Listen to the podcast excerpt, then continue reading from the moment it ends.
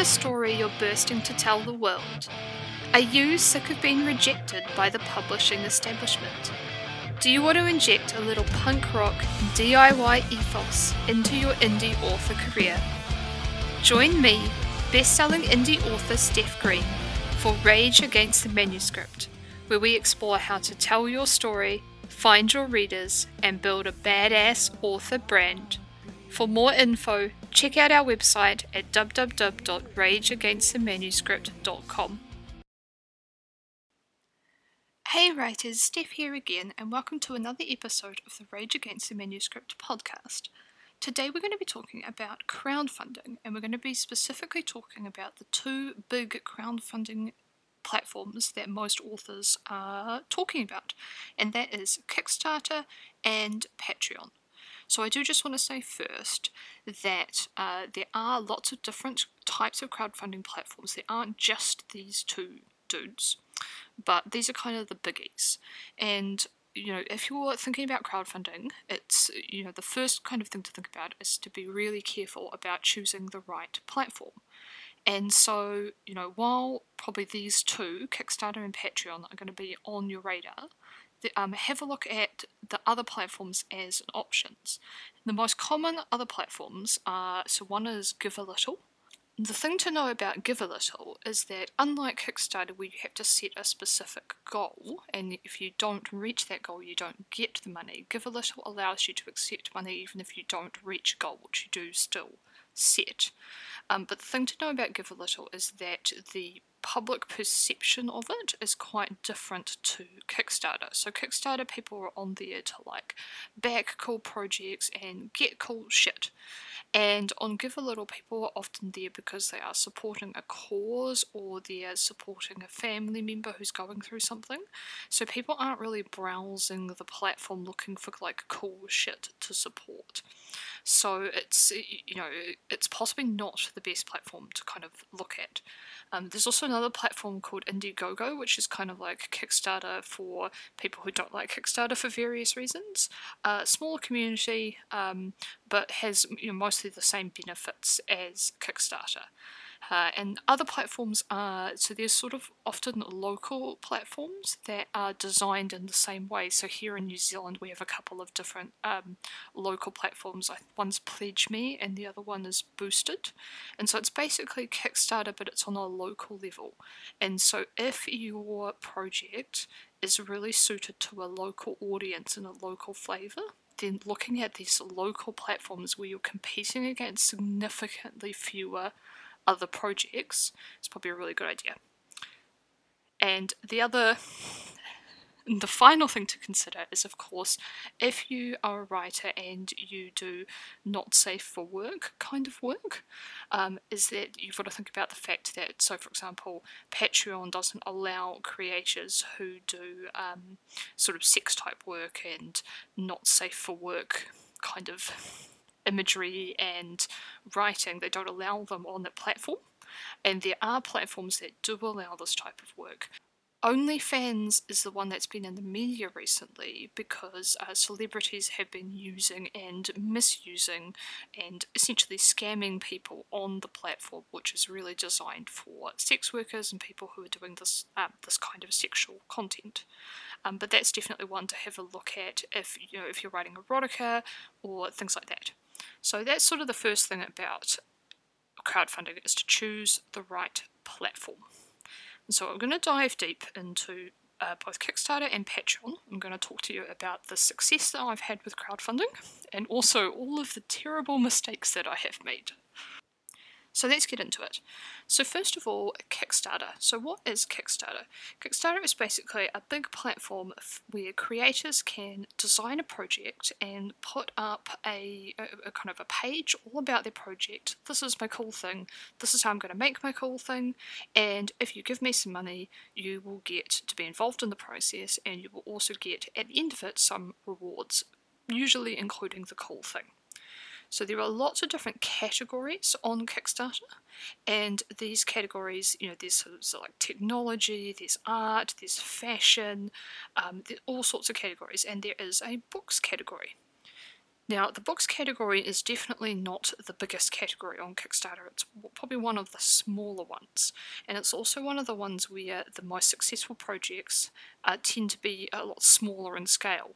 And that's because um, on the platform, you're largely using it to back really interesting technology projects. Um, so there's one big project going on at the moment, um, which is like a laser cutter 3D printer uh, kind of jam. I don't really understand, but it looks really cool. Um, there's been projects which are like um, really fancy outdoor tents. Um, I've backed projects which are like um, like lunch boxes, uh, like modular reusable lunch boxes, those kind of things. Um, and the other big, big, big area of Kickstarter is games.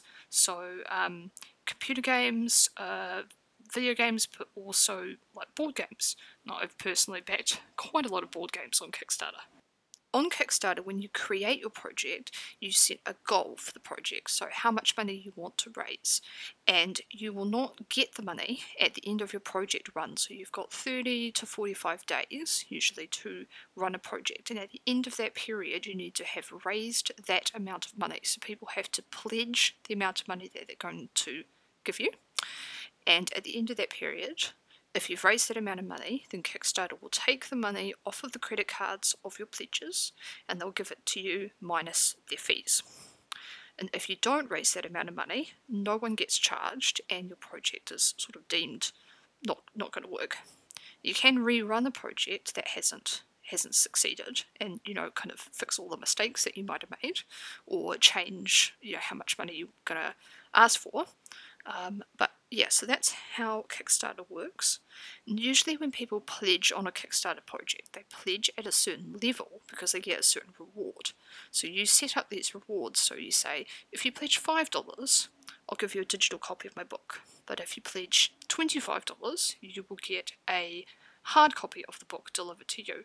And if you pledge $50, you get a book and a really cool t shirt. And so you set these different reward levels and people choose the reward that they want. It's really cool. So I'm going to tell you about my project, my Kickstarter project that I did, which was two years ago now, which is crazy. So my friend uh, Brie and I, we created so my friend Brie and I, we created a children's book, and this book was called Only Freaks Turn Things into Bones, and it was a children's picture book about a little Grim Reaper who gets bullied, and he kind of learns about himself and what makes himself different, and he kind of learns to, uh, you know, not just accept but celebrate the things that make him different.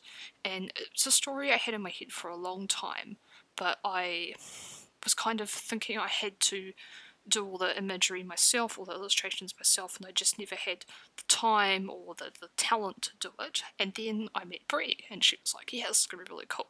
So we decided to do it. In the end, we were successful. Uh, we had our Kickstarter for a month, and in, in that month, we raised about $8,000 New Zealand, which is about $5,000 US, and we just scraped past our goal by about like $50. So just made it. Um, and in the end, the book was picked up by a small press publisher, um, Odyssey Books. And so, you know, originally we planned to self publish it, but then in the end we were picked up by the small press, so we didn't have to. So that was that was quite a difference in um, the the process of the, of the book. What we did when we created our Kickstarter um, was so first of all I did a whole bunch of research on the platform so I looked really carefully at the projects that succeeded and the projects that failed. And you know what made projects really successful um, and what were the projects that I had personally banked and that I really enjoyed um, and what and what kind of rewards did these projects offer and how did they kind of organize themselves?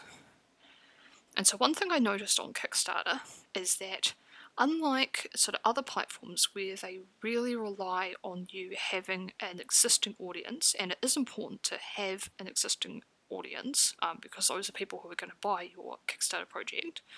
So while it is important to have that, Kickstarter is a discovery platform, so there are people that go to Kickstarter just to pack things, you know, even if they have no idea who you are but those are certain types of people and they're looking for certain types of projects.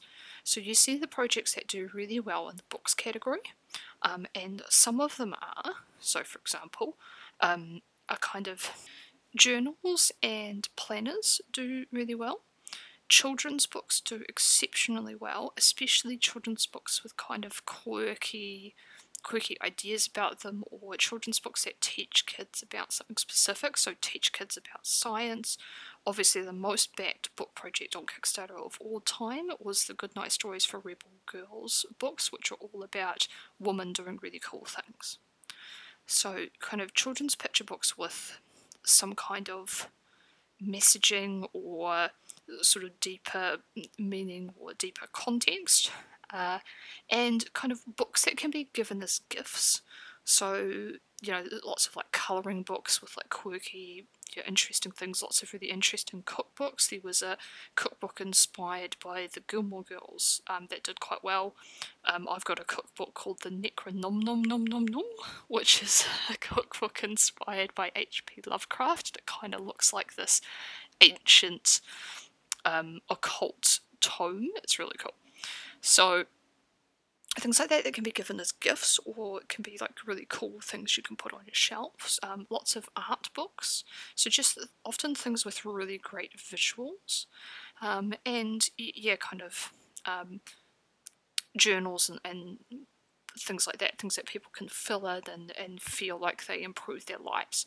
And so these are the kind of things that do well so, you know, if your project is along one of those lines, then Kickstarter might be a good place for it. And if it's not, then you uh, you know, and you still want to do crowdfunding, you've just got to think that probably you're not going to be able to tap in to that discovery potential. So first you do your research and you look at books that are like yours on Kickstarter and what people have done well and what people haven't done well. Then you identify some key audiences. So we identified with our book about the Grim Reaper. So we sort of identified who are people who are going to be buying this book. So the book's for kids, but kids obviously aren't browsing Kickstarter looking for books to read. So who is buying the book? So we thought there's three audiences.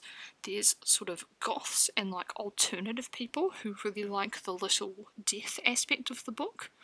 So that's one audience. The other audience is people in the arts community or the book community, especially here in New Zealand, who like to support creative projects.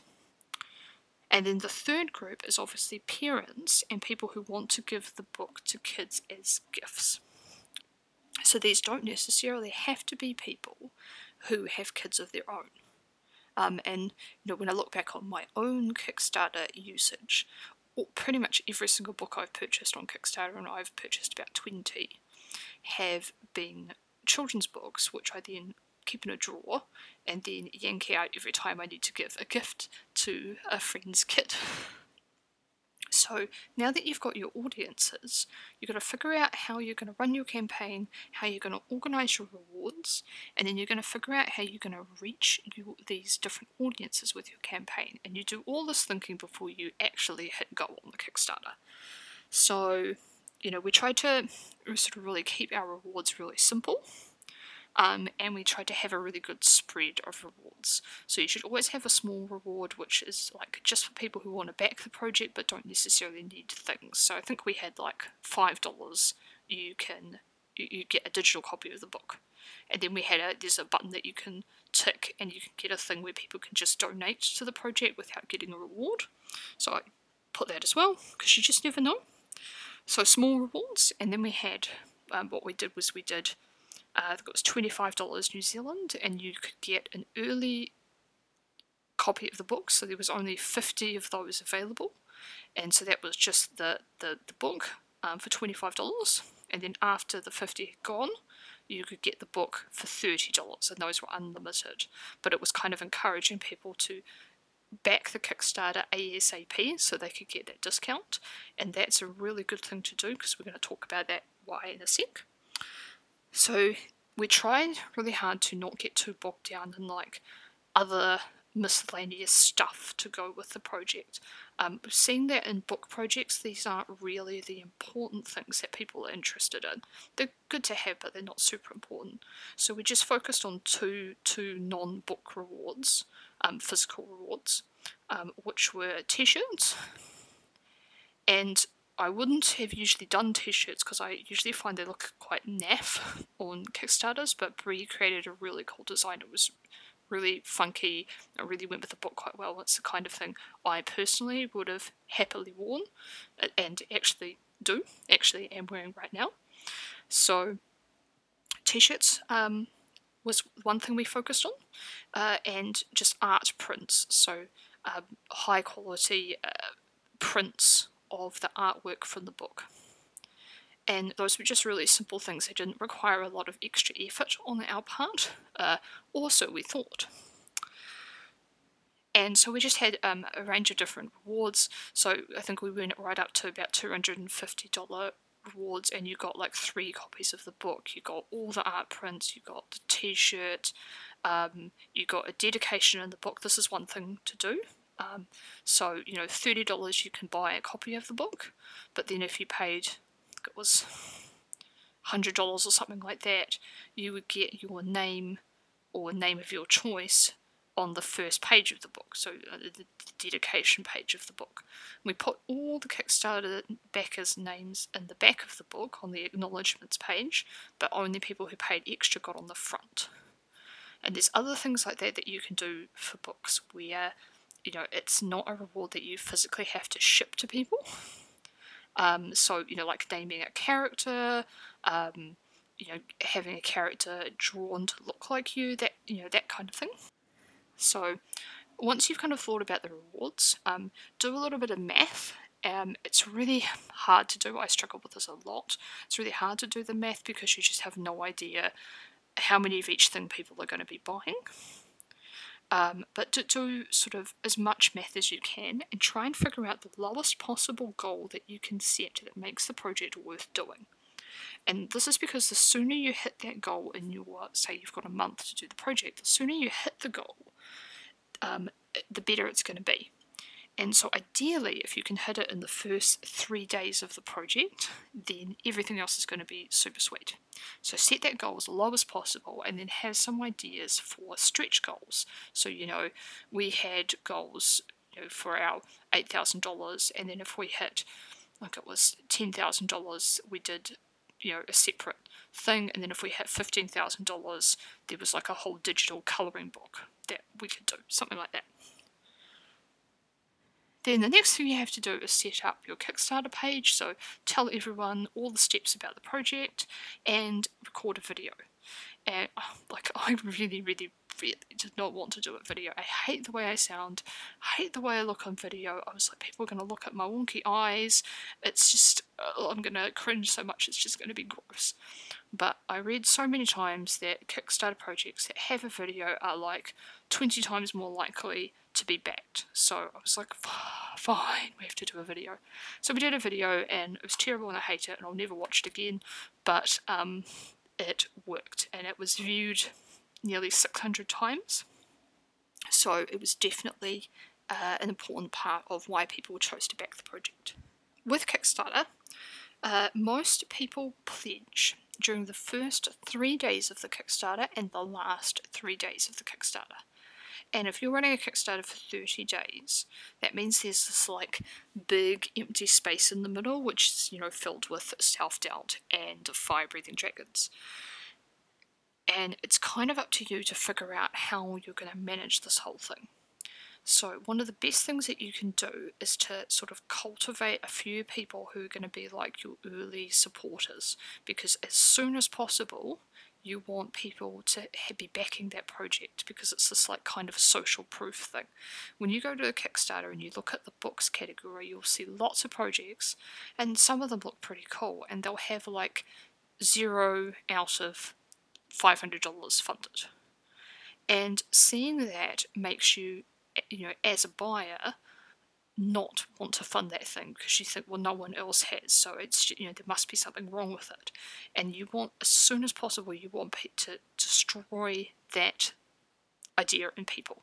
So you want people to go, hey, look, this project was funded in 24 hours.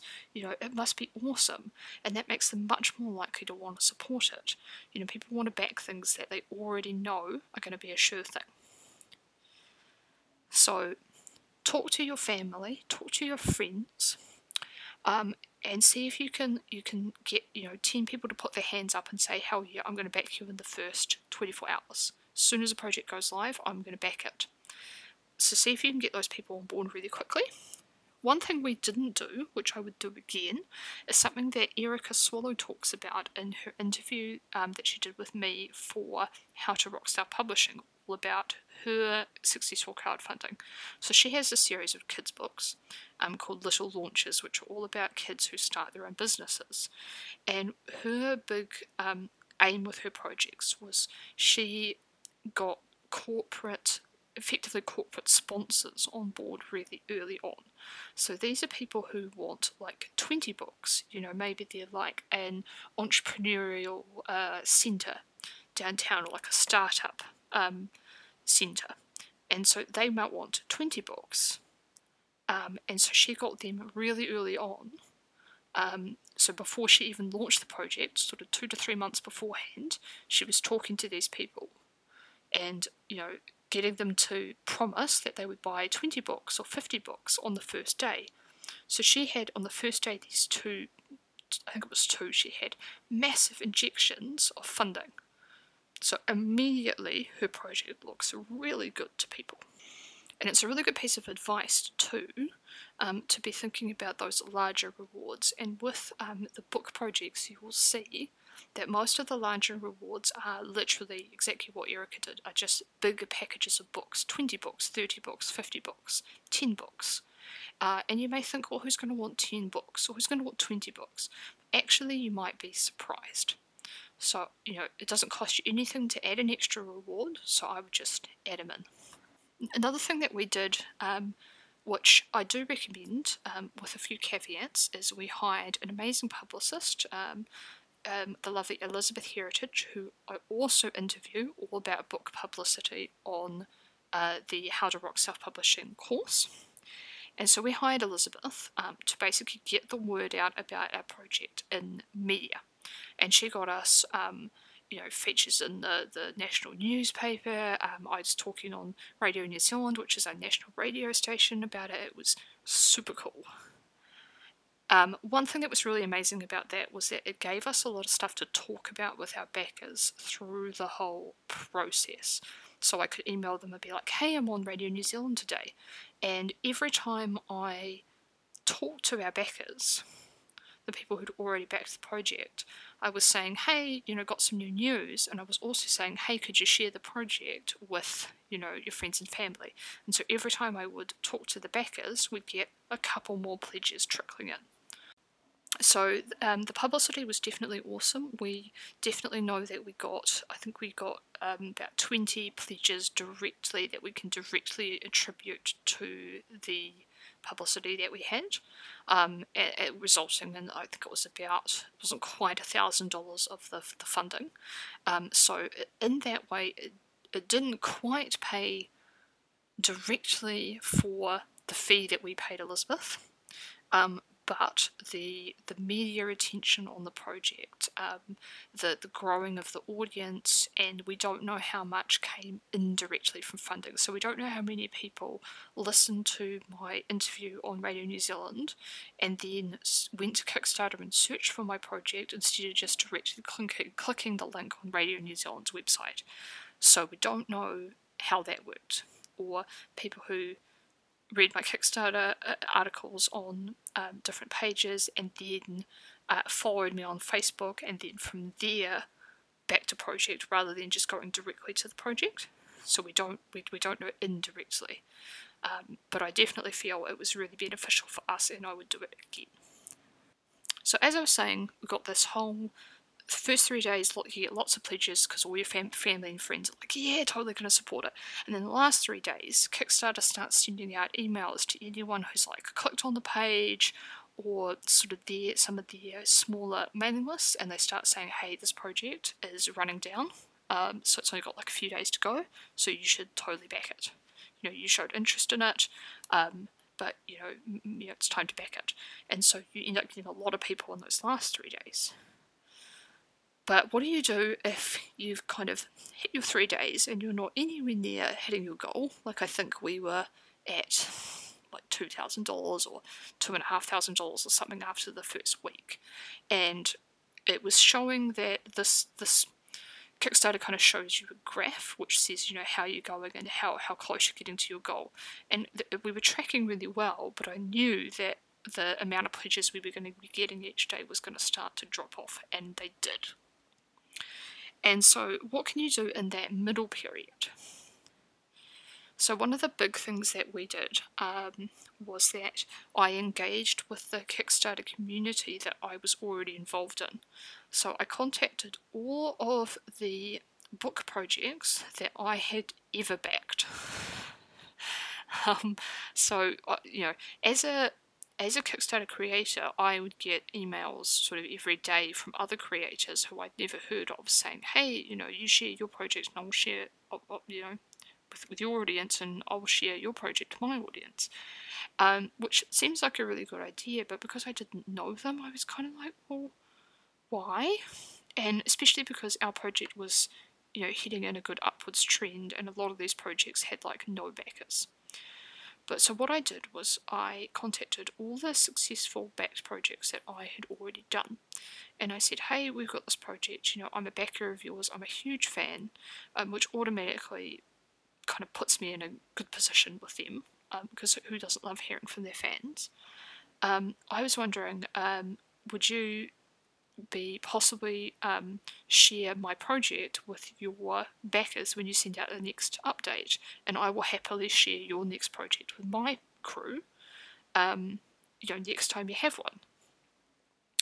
And I did that to maybe ten people, and I expected maybe maybe I get lucky, maybe like one of them would share. And I was honestly surprised. I think it was like nine out of ten shared.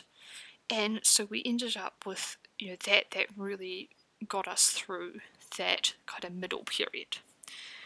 And the other thing that I did during that period was that I shared the project a lot on Facebook, and I was really resistant to this because I felt like, oh, I've already talked about it yesterday, you know, why would I talk about it again? Um, but basically, I noticed that every single time I shared it on Facebook, I would get another backer, maybe just one, but that's how you fund a Kickstarter project, one backer at a time. So I sort of realised every time I posted it on Facebook, it was a slightly different time and probably reached a couple of different people, and a couple of different people shared it, and it just slightly, you know, reached a few slightly different people. So I try to share it on Facebook every single day, and I definitely would recommend doing that. So, yeah, so plugging into your communities, um, all that kind of stuff. Um, and then, as I said, also engaging with your backers, so emailing them throughout the project and telling them about new stuff that's going on. We already had some of Bree's illustrations kind of saved up so that, that we hadn't shared with the um, sort of on our actual Kickstarter page, and so every week or so we could show people, hey, here's some new artwork that we're you know that we're doing. So always had something to show them, and then whenever we showed them stuff, we asked them, could you share this with your friends and family? And then I noticed from studying other Kickstarters that they were always reminding people that they could change their pledge. And I thought, hey, that's an interesting idea. So I didn't notice this till like close to the end, but so I think it was like the last week I said, you know, started saying to people, hey, remember you can change your pledge. So you know, if you if you pledged only for a digital reward, but you've decided you actually want the physical book, you know, you can upgrade your pledge. And we ended up with about another two or three hundred dollars from people upgrading their pledges. So you know, for our project, which was quite small that was a significant amount of money. And like I said, in the end, we just scraped through our goal. You know, we Bree and I were starting to talk about, oh, maybe we'll just one of us will just throw in five hundred dollars at the end uh, just to get us past the end. Um, we were worried about it, but we just scraped through. It was amazing. That's my advice about Kickstarter, and it's basically about knowing your audience, um, and about creating something really cool, and about really, really engaging with them. So, yeah, I I really enjoyed doing the project, um, and I would absolutely do it again. Um, Bree and I have talked a lot about doing a, another one in the future, but we just haven't quite found the right project. Um, so, yeah, so definitely, I definitely loved Kickstarter for the right project. It's a great platform. So, what I want to talk about is my uh, crowdfunding failure, and this was my experience with Patreon. So, what is Patreon? So, Patreon is a platform that's kind of designed to pick up where Kickstarter lets off. So, the thing about Kickstarter is that it's project based. So, you do one project and then you have to spend a lot of effort getting people to back this project, and then you've got to deliver on the project. And so, it's very much focused on this, this one kind of big goal. Whereas Patreon is about long term support for creators. So it's kind of designed to be like a Renaissance patron system, but in online form. So you, as a creator, you set up a page and then your audience can support you either a certain amount of money per month or a certain amount of money per thing that you create. Now, you, your patrons are billed monthly and they can choose to cap their pledges. So, for example, if you make four things in a month, um, they and they usually pay a dollar per thing, they can cap their pledge at two dollars. So you only get two dollars even if you've created four things and this is quite important because it really helps patrons feel like they are secure and you know they're not going to suddenly have like a hundred dollar bill if you decide to go crazy and make a lot of things. So per month or per thing um, you as the as the pay, uh, you as the creator, you can also set goals. So you can say, you know, my next goal is to hit $500 a month, and then when I hit $500 a month uh, in, in Patreon pledges, I'm going to do this cool thing, or I'm going to release this neat thing, or we're going to have a live stream, or something like that.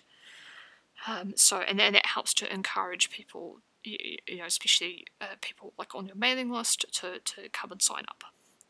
So each pledge level on Patreon also has membership benefits or rewards that you can set up. So this is kind of like the Kickstarter thing, but it's it's less focused on the goals of a specific project and more about just connecting with you as the creator. So often for uh, for authors on Patreon, you might say, look, if you back me a dollar a month, then you just get access to all the updates and, and the feed. If you back me at five dollars a month, you get um, a short story, an exclusive short story every month.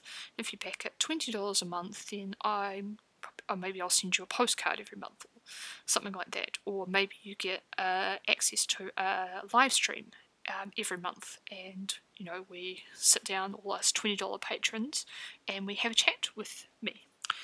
So it's kind of how Patreon works.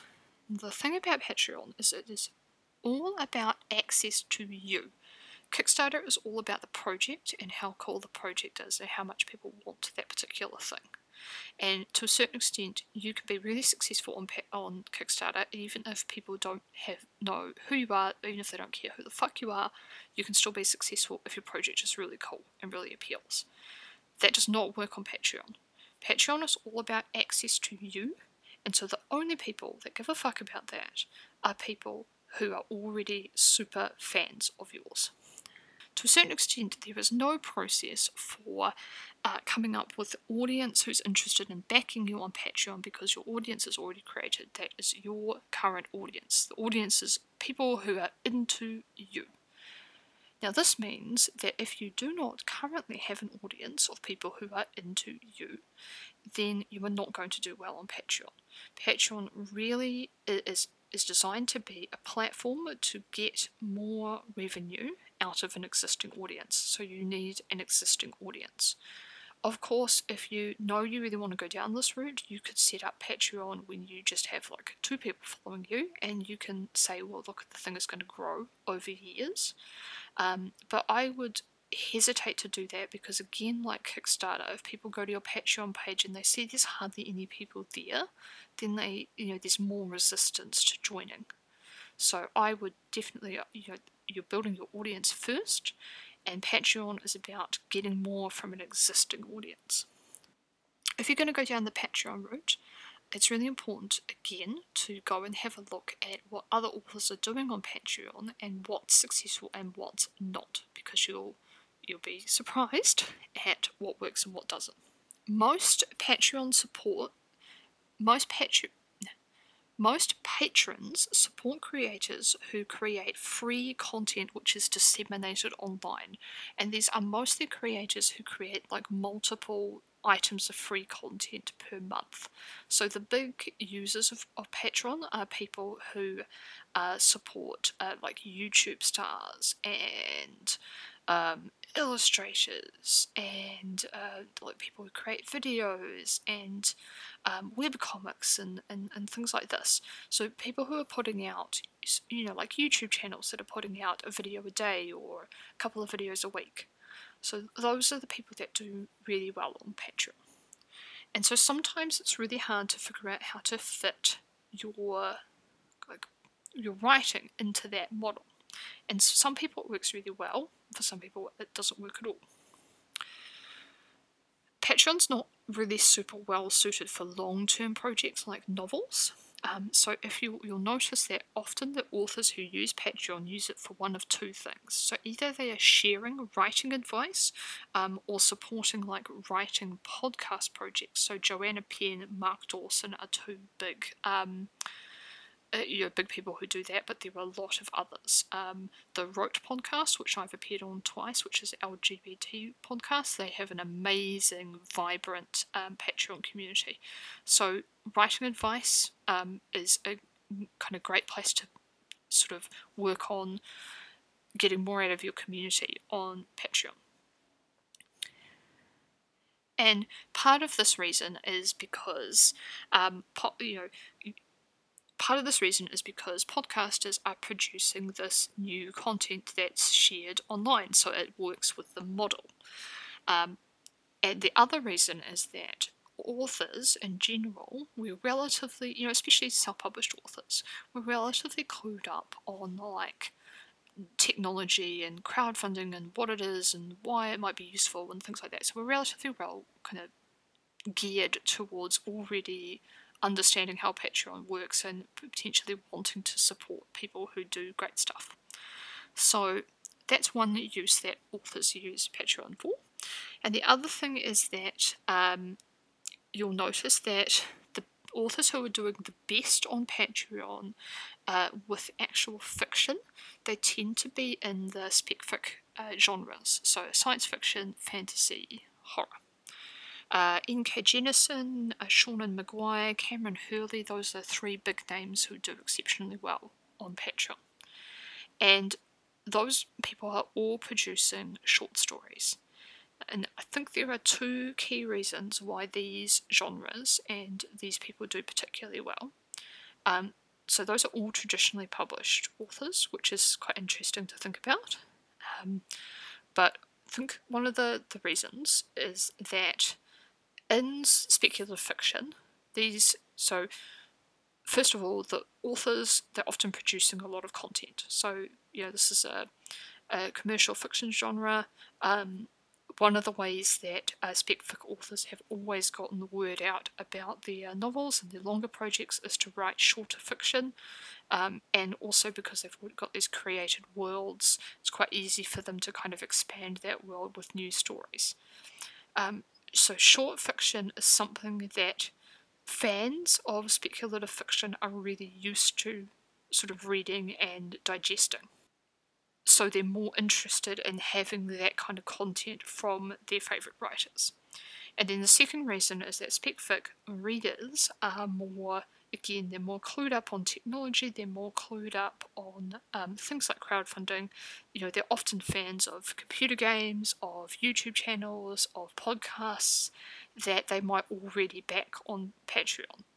So you're not selling your Patreon as well as you're actually selling the concept of crowdfunding to these people. You don't have to sell them on the concept because they already understand it and use it. Whereas for me, when I did my Patreon, what I was trying to do was create an additional income stream that would rival Amazon. So at the time when I created mine, uh, which was two, I want to say 2000. At the time when I created mine, which I want to say was 2017, uh, Amazon was about 85% of my income, and I always worried that one day they would, you know, me off, or one day they'd change something on the back end and that income would dwindle. And I knew I wanted to write full time, so I was really worried about, you know, creating a kind of additional income stream that didn't rely on Amazon. And I thought, well, if I could get people, if I could get my hardcore fans to support me on Patreon and I could get that up to like a thousand dollars a month or something, then that would be a really cool way of sort of rewarding super fans while also building this like income stream that didn't rely on Amazon. And so I basically made my Patreon where people supported me per thing and they paid basically the same amount as they would for uh, if they purchased a book from Amazon. Except that they then got the actual finished book a few days early, and they could get the book in any format that they wanted. So my books went into Kindle Unlimited for Amazon, and this was a way for people who didn't read on the Kindle to get the books. They would get the book a couple of days early, and it would be in the format they could read on their Kobo or their Nook or whatever. And I thought this would be a really good idea. And so, so that was my basic pledge level was you, you got every book I wrote, um, and I'd only charge you when the book was done.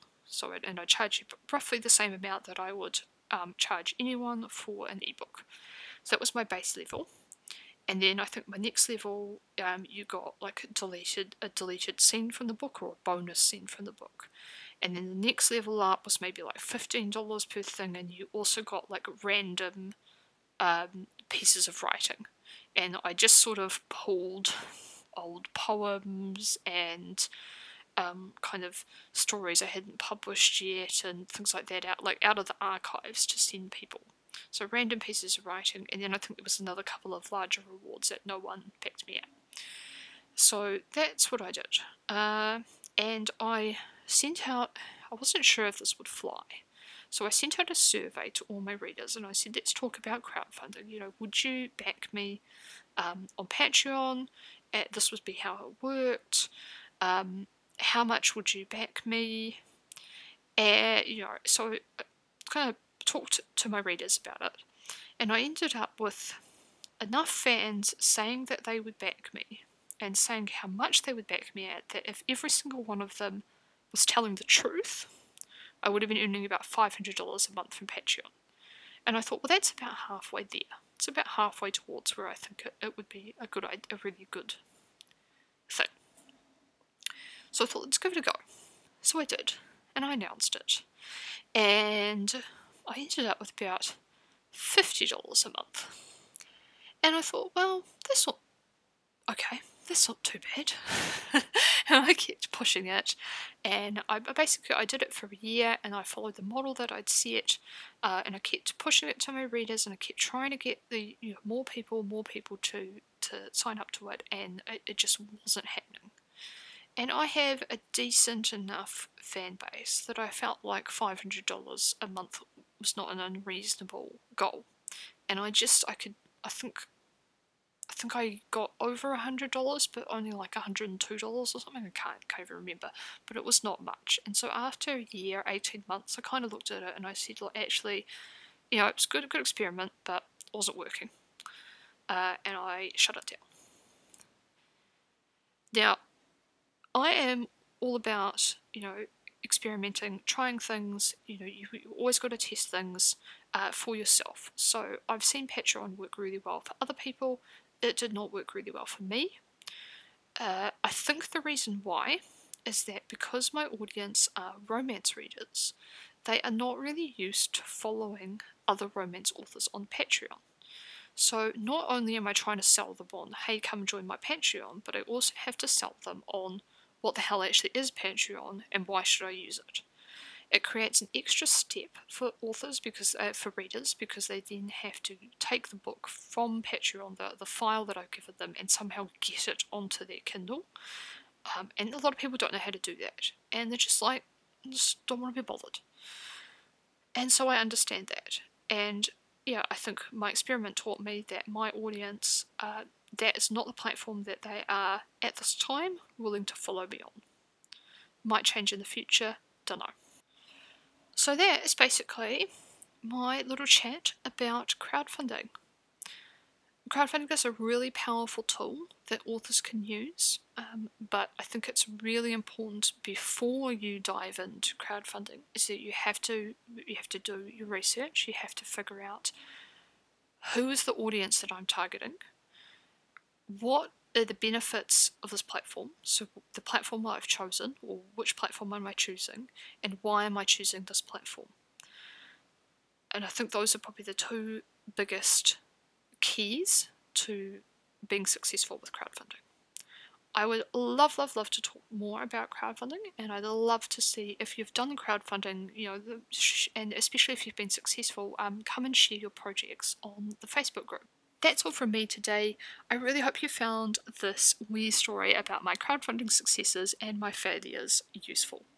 If you've got a question that you want to ask about self publishing, you want me to talk about on the show, um, or about writing, I'd love to do start doing some more episodes on the actual writing process um, or about building a career as an author, then please head over to the Rage Against the Manuscript Facebook page or email me, steph at rageagainstthemanuscript.com, and I will happily talk about it on a future episode. For more totally rad free stuff for writers and for more info about my self publishing books and course, head over to www.rageagainstthemanuscript.com. That's all from me. Happy publishing.